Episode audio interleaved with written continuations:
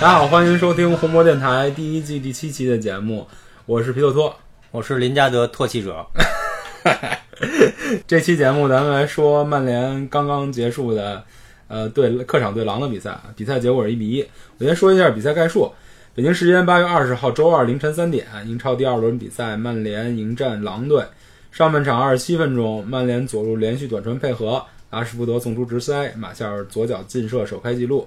下半场一边之后，第五十五分钟，狼队角球战术。右边穆蒂尼奥贴地传球后，弧顶的内维斯一脚远射破门。第六十七分钟，博格巴杀入禁区被绊倒，获得点球，然后发失。比赛最终以一比一握手言和。曼联继续逢狼不胜，新赛季一平一胜，排在积分榜第四。这比赛我觉得看了看，我觉得当时看的时候并并没有就是结果体现的不堪吧，也能反映在这个比赛数据里。呃，这这场比赛整体来说，曼联整体控球率百分之六十五，对狼百分之三十五，射门是九对六，啊，射正是二对二，传球成功率是百分之八十七对百分之七十五，预期进球一点一五对零点三一。整个上半场应该就是还是压着狼队。对，整个整个上半场是占有很大的优势的。上半场就是把对手打花的可能性也有，但是其实创造出来的绝对机会也并不是很多。对。控制很好的控制了比赛节奏，就是有很多次能创造绝对机会的机会，但是都被浪费掉了。我觉得这也是很好反映了曼联现在的实力吧。就在很在，比如说一场比赛九十分钟，可能在五六十对狼这种水平的球队来讲，可能能控制比赛六十分钟，可能有五到十分钟是完全失势的状态，然后剩下的时间就是有来有往。我认为它是现在是一个短板效应，就是。曼联有很多个位置，博格巴、马奎尔、什么万比萨卡呀，就就差那一块，是次一两块，就是倒数以像上赛季倒数第二短或者倒数第三短那个位置，就是那个位置，它能拖累你整个球队的水平。咱们还是一项一项说吧，我把比赛要点大概分了这么几个几块吧。嗯，一是马夏尔打入了曼联生涯的第五十球，查了一下数据啊，他用了一百七十六场，然后比 C 罗的一百九十场还少。嗯嗯，在他其实基本上浪费了两个半赛季到三个赛季的时间内，嗯，他交出这份答卷，我还是觉得还是挺满意的。嗯，C 罗他也是在两三年之后有一个突然性的爆发，来的早，嗯，对吧？然后就从有某一个赛季跟那个位置改变也有关系。这场比赛我觉得上半场有一个看点是万比萨卡内收了，嗯，万比萨卡内收加强中场硬度。然后我觉得值得说的是，他两场比赛，他他代表曼联正式比赛出场两场，然后以十五个抢断排名整个英超第一。嗯，这个就怎么怎么吹都不为过吧。嗯，然后比较逗的一个数据啊，就是他对位这场比赛不是对位若塔嘛？嗯，也是若塔踢了两场比赛。第一场比赛对莱切斯特的时候，他单场过人五次，嗯，排名整个英超第一。第二场对曼联的时候，对位曼比萨卡的时候。过人失败六次，排名整个英超第一。我觉得这项数据就完美的说明了曼比萨卡的价值。嗯，然后其实这上半场的对呃比赛局面的控制也很大程度源于曼比萨卡，以及那个换人，不是那那个跟上跟跟第一场比赛不一样的这个用人。对，主要是靠那个左。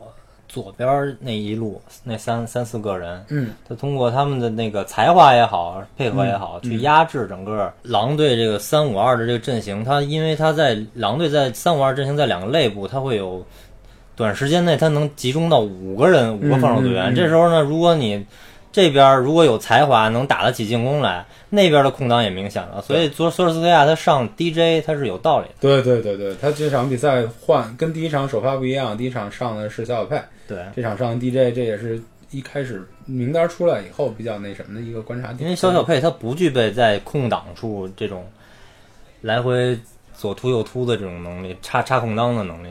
对这场，我觉得 DJ，呃，他虽然他的能力还是那样，就是还是不够一个英超顶级球队的首发的水准，但是他从实际效果来讲，一是打开了右边的宽度，二更重要的是在万比萨卡回收的时候，他能防守回来给万比萨卡对。在边路回来的时候像个异位了，就。对对对对对对对对，所以整场比赛当然很活跃，虽然效果一般吧，但是很活跃，而且很努力，嗯，就是。这么打还是有道理的，对，这是一个轮换的打就是利用狼队的这个中中中后场这个横平横向移动的这块儿人数的这个稀缺，然后突然转打一个转移，然后呃，比赛的转折点就不能不说是在下半场一开始四五分钟的时候那个换人，对，换上阿达玛，然后就把刚才咱们说的上半场曼联的主攻的那个区域给压制住了。对，你卢克肖一下上不去了。对他其实就是在很长一段时间内把右边的卢克肖跟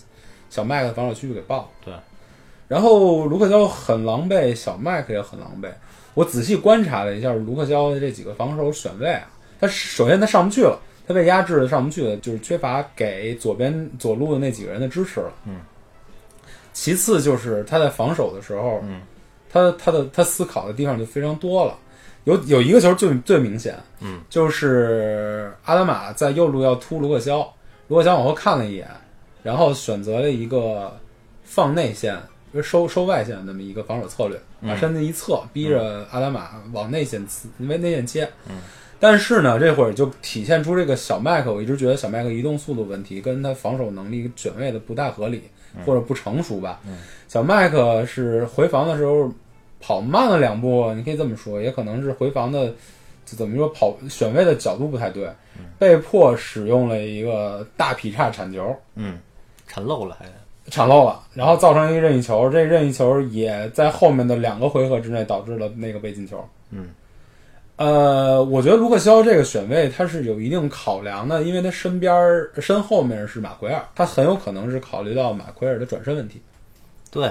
这次防守他的选择没什么问题，这次防守最后导致丢球，啊，你可以说是小麦克占一定的责任，但是就是这次进攻之后，后边狼队另外两三次比较有效的进攻，也不是完全是因为小麦克，就有一个球特别清楚的就是阿达玛接着球之后，重心一个向左，然后紧接着一个向右，把小麦克先甩飞。然后呢，人球分过，把卢克肖一下就过了。卢克肖那大屁股还没转过去呢，整个人阿达玛已经走了。哎，这哥们儿平常表现的那么好吗？他他这这哥们儿哪来？我怎么对他印象那么不深？巴萨的。他这哥们儿长得像一个打美式橄榄的一身材。他上上个赛季是在哪个队来着？反正一直都是这么用，你知道吧？他打不了主力，变一一个后手。然后之前的球商比现在还要低。之前拿着球就是是粘着球那种突。啊，突完了回来接着突，那种感觉。他的唯一的作用就是直做纵向的拿球突破。对，在狼队我觉得还算长球了呢。但真的是，我觉得像一个就是被伽马射线照过的 DJ。对对 DJ 有有异曲同工之妙，然后但是就是一大壮大满壮，脸长得有点扭曲。对，呃，这个右路反正这个问题啊。这是一人员搭配的问题。我你觉得马蒂奇是如果这这场是首发的马蒂奇会比小麦克好吗？他上半场我觉得可以用马蒂奇这么打。对对对对对。其实这场上半场上马蒂奇上小麦克，我觉得区别不是区别不是很大。对，因为他那个狼队他的防守落位落在中后场。嗯，他真正上去逼的时候，只有只有你过了中线之后，他才会使劲上来逼。对，短短的几次真正的往前压上的时候，其实效果也不是特好。咱们上次打切尔西的时候，其实已经可以说经受住考验了。但是切尔西的成熟度跟狼比，可是真是两就是对高位逼抢的这种，呃，那什么呀？对这个这反正这次狼队也能让大家体会到，这个这这球队为什么是是是强队杀手的一个一个水准吧。他虽然是绝对能力也就那么回事儿，咱们早预料到他会蹲坑打，对吧？对对对对对，蹲坑要要抓你反击，让你的反击真打不出来，然后抓你反击。我觉得上半场应对的还可以，可惜的就是下半场这个这个对他这个变招的预料不足和，其实说归根结底还就是人员搭配的问题。我是这么想的，如果上半场他的打法在打法正确的情况下，他那个人如果换掉一个更好使的，能他妈进两三个。那就没有下半场那么一出了，这就是引入了下一个话题，就是也是咱们之前两三期节目都说的问题，就是这个这个这个夏季引援的问题。这场比赛你重点观察了一下林加德，嗯，我也我看完比赛的第一反应也是林加德在这场比赛表现的还不不算很好，不算很好，给你机会来开始你太他妈差了。这个赛后，其实曼联球迷吧，我看了一眼舆论，大家的评论嘛，也是分为两个阵营吧。一边人就像咱们一样，对林加德这场表现表示吃惊，表示就是能预料他差，但是没预料他差到这份儿上。另外一方向就是包括金向凯在微博里也说，啊，他是那个林加德上半场表现还可以，除了那两个球以外，我刚才那段时间不说话，我就是在找我 QQ 里给你那个聊天记录截屏，截的就是林加德上半场人类电影精华，反击他妈背段精华，浪费机会精华。这个我自打就看球以来吧，一直有一个观点，就是你在看直播的时候，跟你比赛之后再重新坐下来静静静的分析这场球的话，看出的内容是不一样的。那当然了，你看球你会是带着情绪看，对对对对对对对。你不会纯稍微客观一点儿。但是我这个看录像也给我看出情绪来了，也是挺神的一件事啊。我 就说这个林加德啊，上半场这个进攻从中场，他应该负责跟博格巴或者是拉什福德和 DJ 串联。嗯，有几次反击的时候拿接博格巴，不说接博格巴的球，就是他在博格巴身边拿球，博格巴是空位的，嗯。有人盯着他，应该给博格巴传球吧？嗯，他把球接着往前带，带到博格巴身边儿，对。等人家防守队员都落位了，然后一脚传人屁股后边去。对，他的这种表现啊，就是上半场啊，他这种表现，他不会让你觉得我操，就像拉什福德有的时候啊最后就是胡打一脚啊，胡抡一脚。他是把他妈的优秀的进攻机会，他给带成或者是传成一个一个特别差的糟糕的就是选择，然后说白了就是我一脚能打开整个局面，干掉整个对方防线的球，我非把它带上一个对方慢慢重新组织起防线哎，就防线都落位了，把你人逼到一个以以以少打多的情况下了。后反而自己僵僵住了自己一个进攻球员的一个选择。为什么说这个他这种上半场这个表现差，他不容易看？下半场那个两脚打下半场打打飞了那个，对我的直观来讲，就是一第五十分钟的一球，跟第五十四分钟吧，就是有一球万比萨卡到右边沉到底，传了一个倒三角，结果哥们儿一脚抡抡抡呲了。嗯，然后后面有一球就是万比萨卡直传，那球传的真是他如果真的是想传球的话，嗯那球真的是传的大师级的。结果林加德呃也是对手稍微碰了小小的蹭了一下，林加德压根儿没碰上球。对对对，这两个球之后，我当时在比赛中我就在微博说，完了，这球万一要是最后被扳平了，这球就追不回来了。这这林加德这两次错失机会可能是决定性的，嗯，结果真的一语成真，就被扳平了。嗯你殊不知上半场他那种是是他妈润物细无声的毁灭进攻的方式，你知道吗？对对对对对对对对对，我看了你那几个截图吧，反正就是你有时间点你吗？八分三十秒一个反击，前面大片开阔地，你该往前带的时候他不带，非得传到人家那个 DJ 还没还就是有人盯防的 DJ 还没还没插到位的时候，他就直接给人一脚传，然后人家直接就贴直接被上了干倒了那球啊那球吧直。接就贴上来了。博格巴去被包抢，他应该回去接，他不回去，他他顶在最前面，跟马夏尔站一块儿。啊，你这是什么思维呢？在阵地战的时候，我不知道啊，就等着等着博格巴打打身后呢，是怎么着？想过把拉什福德的瘾。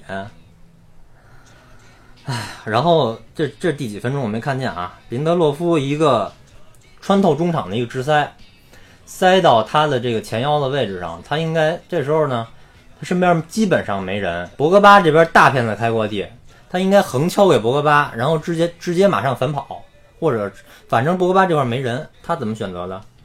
他带着球自己转圈儿，就跟桑切斯似的，转到两个人把他逼上来，没没没角度了，然后他再传。所以这个咱们对长久以来，我我对林加德的认识吧，我一直觉得他是个聪明的球员，他是个就是阅读比赛能力在他所有这十八般武艺里比较占优的这么一个球员。他可能有时候接球会出现一点儿小技术性的错误，但是我一直觉得他是个用脑子踢球的球员。经历这场比赛之后。我真的就是在你在在跟你讨论这个复盘，在林林加德观察林加德这个表现之后，我真的是对这个球员现在就是稍微有点绝望。我还没说完呢，接着来，接着说，三十三分钟啊，从左边路接球，这时候博格巴在中路往前推进，前面大概十十五米才有一个防守队员，然后右边 DJ 再往前插，没人看。但这时候最应该做的选择就是把球直接传给博格巴，博格巴再分给 DJ，分给 DJ 一个整个反击就推上去了。他只需一脚出球，你知道他干嘛了吗？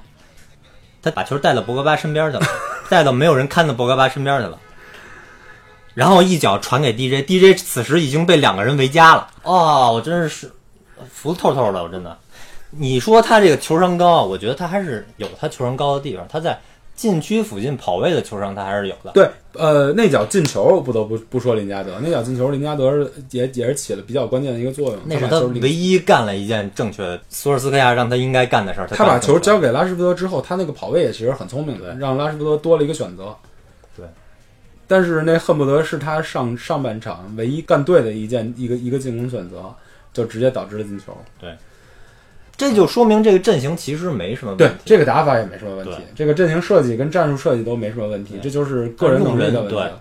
这就回到其实咱们在啊、呃咱们在夏天在季前赛第一次录节目的时候说的那个话题，就是在四二三幺，那这场基本从逻辑上延续那场打法。这个四二三幺这个前腰位是非常非常重要的。嗯，结果没有引援，我没想到从第二场比赛就受到了在这个位置没有引援的一个反噬。嗯，如果咱们现在假设，哎，先这么说，马塔能承担这个角色，就是我不知道为什么在八十分钟才把马塔换上，就是那十分钟你根本看不出马塔有什么表能能表现出不。？那你抽开抽开八十分钟之后，马塔的表现来讲，你你觉得马塔能胜任林加德在那场？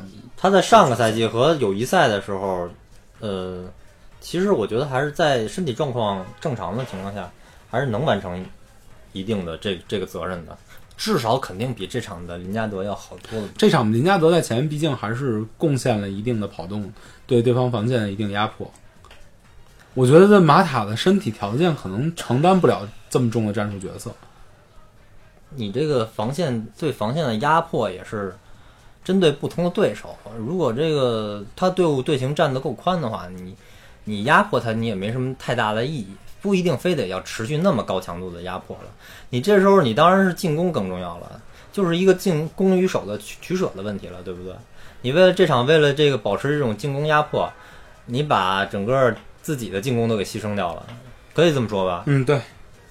那就值当了吧？换这么说，如果是布鲁诺·费尔南德斯呢？我觉得迪巴拉应该是可以的。迪巴拉应该是可以。我觉得埃里克森就是完美。我觉得任何一个四五千万价格以上的前腰都可以完成这个这个任务。我觉得世界杯撞世界杯前一年和世界杯的时候的林加德也是具备这个能力的。他现在就是状态有一个这一一两年有一个脑子不好使了，还是 就状态急剧下滑，我觉得听到这儿，就是把他本性暴露出来。我觉得听到听到这儿，可能会有一些球迷觉得咱们对林加德过于苛责了。但是其实有一个数据能堵住所有人的嘴，就是从去年一八年十二月二十二号截止到上一场比赛的八个多月的时间里，林加德踢了十四场英超，没有贡献出任何一个进球，以及连一个助攻都没有。嗯，他作为前场的靠近对方禁区的球员，这个数据真的是无论如何都是拿不出手的，对，都是难以置信的。对，呃，季前赛之前，索尔斯克亚已经就林加德的状态问题跟踢法问题跟林加德谈过话了，嗯，所以我觉得很有可能林留给林加德的时间不多，嗯，甚至可以这么说吧，下一场比赛一开场，站在林加德那位置上的是无论是马塔还是小小佩，嗯我都能够接受这个结果。嗯林加德可能会在未来很长一段时间内直接接受替补的这个角色。嗯，所以我觉得林加德的问题差不多说到这儿吧。我是觉得，如果林加德正常发挥，如果按照咱们的预期发挥的话，其实对这这场比赛来讲，上半场可能就把狼打花了。反正你再让我吐槽一期节目，我都能吐槽得了，就这么着吧。呃，静观其变吧，看看林加德往后的发挥吧。嗯，还有一个问题就是，大家都觉得索尔斯克亚换人太来得太晚了。嗯，第一个换人发生在第八十一分钟，嗯马塔才能把林加德换下来。刚才你已经提到了一下，咱们上期我上一期说了，马塔这这场比赛必须得上，结果又给我一大逼斗。我觉得下下一场如果你看那 P P 解说 P P T V 那解说，那个进攻三区老师，嗯人家都说了嘛，对不对？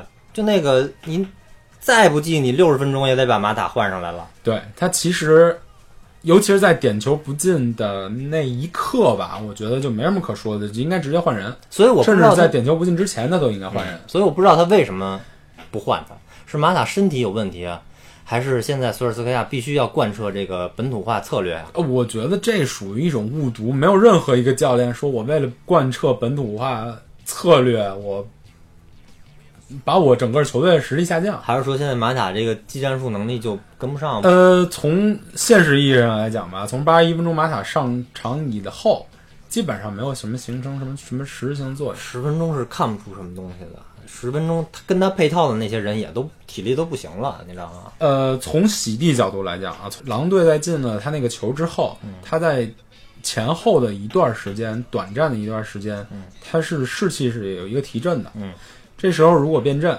嗯，或者换人，嗯，有可能在很短的时间内就秃噜了。是这我同意，因为他进球之后十分钟、十五分钟他是压压着压着咱们打的，对对对对，对，这会儿这会儿确实需这要个回可能需要林加德的林加跑动。德的跑动，对，而且他右路的 DJ 也不敢动，嗯，因为呃八十一分钟换完马塔以后，他八十九，他下一个调整就是八十九分钟连换两人，小佩上来换兰什福德，跟青木上来换马夏尔，嗯，其实这两个调整，这次他这三个调整吧，没有产生任何实际意义。对，嗯，索尔斯克亚可能是保守了，嗯，也可能是我告诉你，他是什么意思？他他就是只准备了这一种进攻方式，然后他被压制，他没有什么办法。他没有后手，你这么想，他也没有后手。对你从你从这个阵容搭配的角度来讲，他后手如果能改变比赛局面的，可能只有青木一个人。依靠一个十七岁的孩子，对一太尴尬了。没错，小虎配上他不会比 DJ 有有更好的作用，只能前面稍微串联一点。但是当时候狼已经已经缩回去了，对吧？对。还有一个可能性就是，我觉得索尔斯克亚在被一比一扳平那个点球没进之后，他可能觉得一分也是可以接受的结果。因为从咱们赛季前的预测来讲，头两轮是曼联比较难打的两两场比赛，这两轮拿到四分其实是一个还不错的打球，嗯，对。对吧？但是球迷当然喜欢希望你从上半场的场面，一直甚至到六十分钟拿一个点球没射进，你整从整个场整整场表现来看，就有点不能接受。我觉得对，就反正这一遗憾三分变一分嘛，大家肯定都比较遗憾。就是又说到又开始直接导入到下一个引起媒体轩然大波的话题吧，嗯就是这六十分钟的那个博格巴点球没进。嗯，呃，这个这个之所以引起巨大风波吧，还反而还不是因为三分变了一分，嗯，是因为赛后天空体育加里内维尔激烈的言辞激烈的开批评博格巴，说他抢点球，然后由此引申到说那个索尔斯克亚对球队的管理比较软，他不设第一点球手，嗯，然后吉格斯跟进了，因斯跟进了。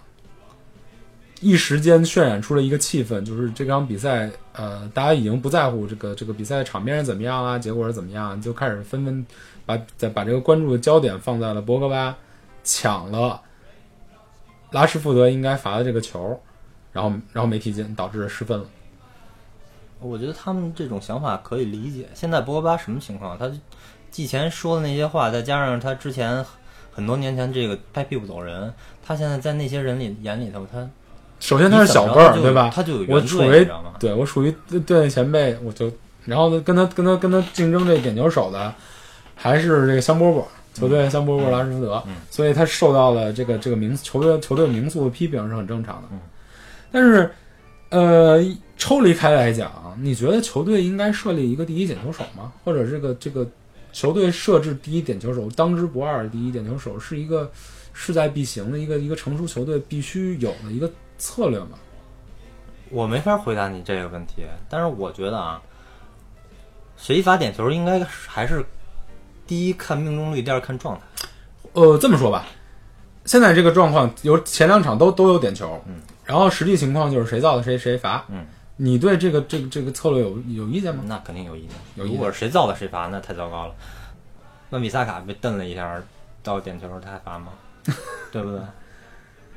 当然还是你竞技体育以取胜为最大概率，你当然还是命中率最高最高的人去去罚。我查了一下，你如果这场状态不好的话，你可以退而求其次，找一个状态更好的人去罚，或者谁马上上演帽子戏法了，找一个我查了一下，我还真查了一下，曼联现在点球三个点球手，一个拉什福德，一个博格巴，一个马夏尔，这仨人的生涯罚球，拉什福德六中六，百分之百，嗯。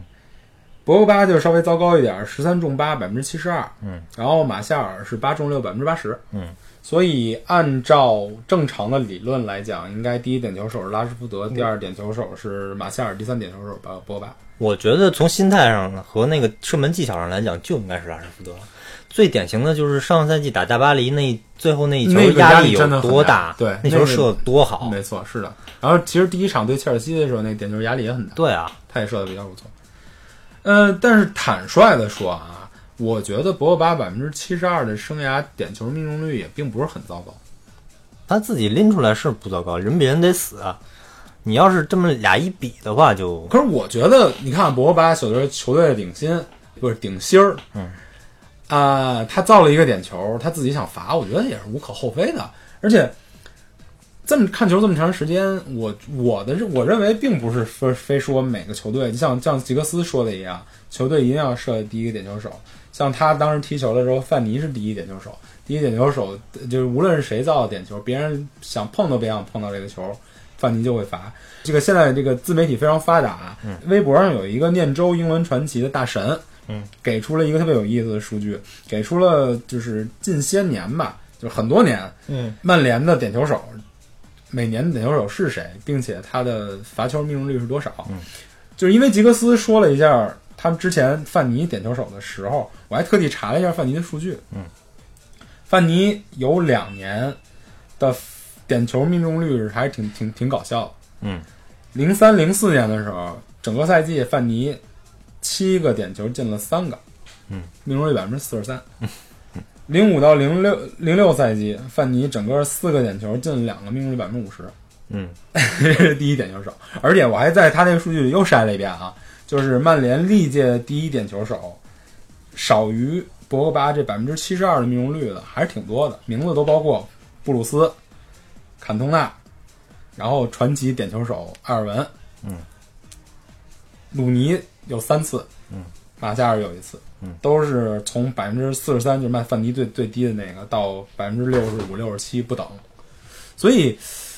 呃，我一直觉得这些名宿，虽然他们他们有他们的理由，他们有他们的立场，这些民宿对这些民宿在公开过公开场合对于教练和球员的批评什么时候能结束？我就想问，什么时候开始的吧？我觉得这个之前是曼联是没有这种局面的，对吧？之前这种这这这种这种狗血的戏码都是什么利物浦、什么什么皇马一直在有。我是点球手这块儿啊，我是真觉得是他是不适合当点球手，因为有一个更好的。嗯但是对于咱们后边说的这个，就是对于这些名宿在公开场合对于球员和教练的公开的批评，这个东西太不好了，我认为。我一直以为索尔斯克亚的上任会让这些这些这些所谓的名宿稍微嘴能稍微稍微有点把就。两个最讨厌的，一个是斯科尔斯，一个就是大内。斯科尔斯最近不怎么说话，斯科尔斯最近不怎么说话了。那个穆里尼奥在的时候，还有那个范加尔在的时候，那话一一句一句勺子的。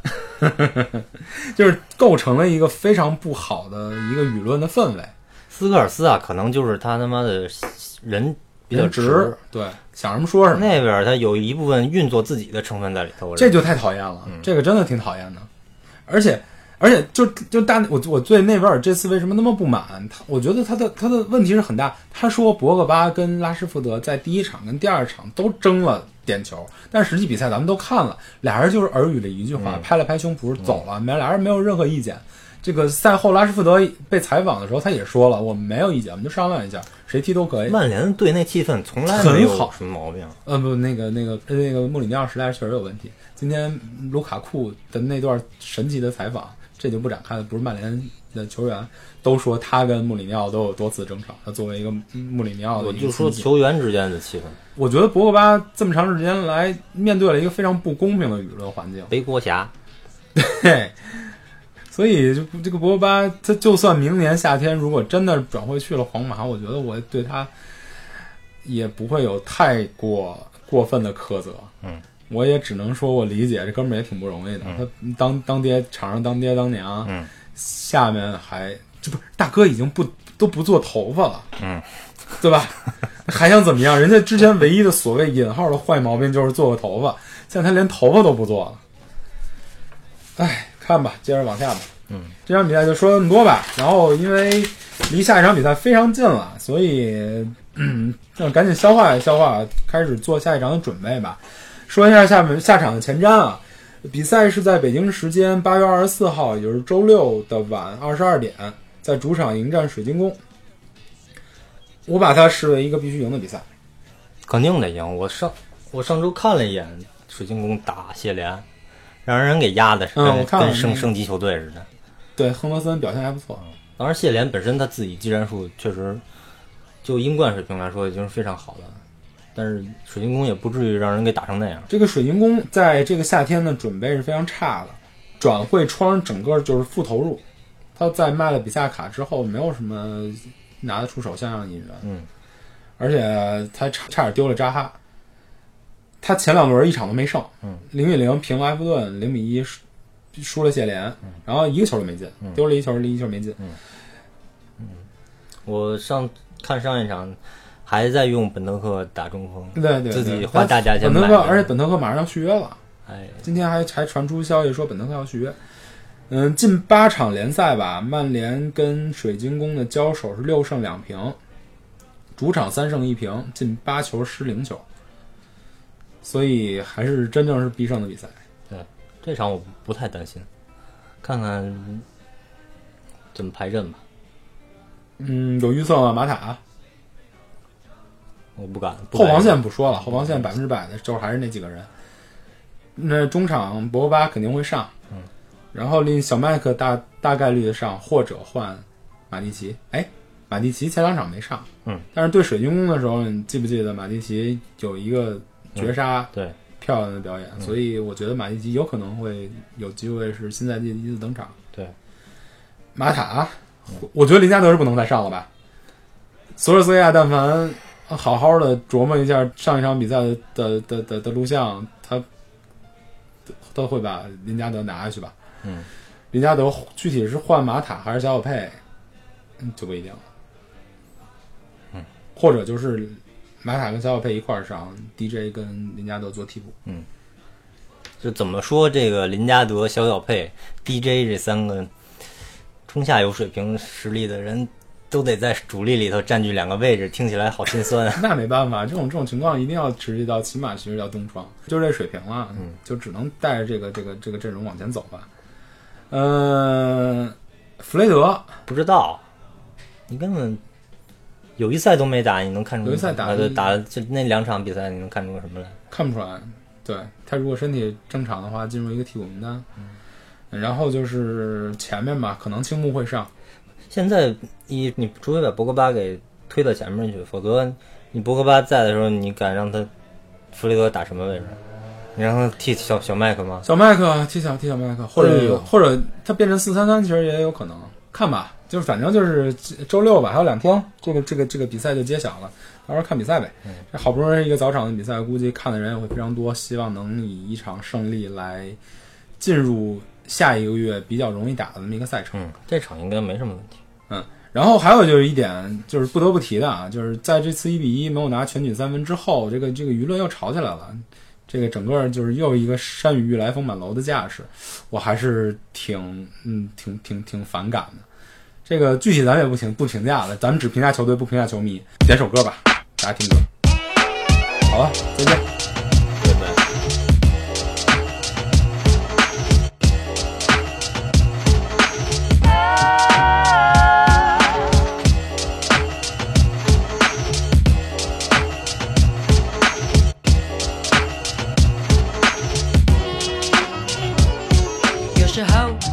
闭嘴，就算眼角忍住鱼尾巴，拉上嘴巴的拉链，放下执念，锻炼自己的理智线。喝一口茶，吃一块糕，想学会豁达，时间不嫌太早。你心中渐动感性的步伐，把思想生活往世界各大。若他们赢了世界的规则，让我们不发育的规则。选择碌碌不动的哲学，观察人性的侧写。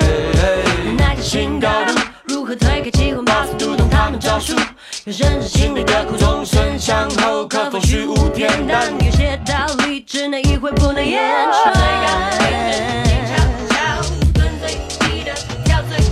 穿过云霄，又冲破大气层，有容乃大，存你了无痕。最高品质静悄悄，蹲最低的跳最高。如果你是内行人，人人穿过水无痕，很很很很很好，很好，我很好，没事的，I'm OK，I'm OK。哎呦呦，啊哈哈哈。我有一把尺，要忘记羞耻，才放下面子。Every day's my birthday，我喝两三杯就会醉。夏天好热，我脱衣服，冬天盖棉被。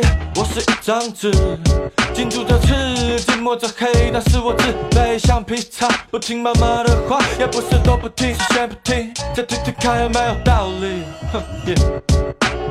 饭可以随便吃，但话不能够乱讲。，no。青菜不能煮太久，煮太久了没有营养。有有有有，不要讲太多，说太话重要的时候，I don't like losing control。But I still chill, you got freedom. Ha, are you sure? 最高品质静悄悄，蹲最低的跳最高。选择碌碌不动的哲学，却观察人性的特写。最高品质静悄悄，蹲最低的跳最高。众生相后，可否虚无恬淡？有些道理只能意会，不能言传。最高穿过云霄，我冲破大气层，有容乃大，存你了无痕。最高无名，人静悄悄，蹲最低的跳最高。如果你是内行人，人人穿过水无痕，很很很很很好，哈，没问题。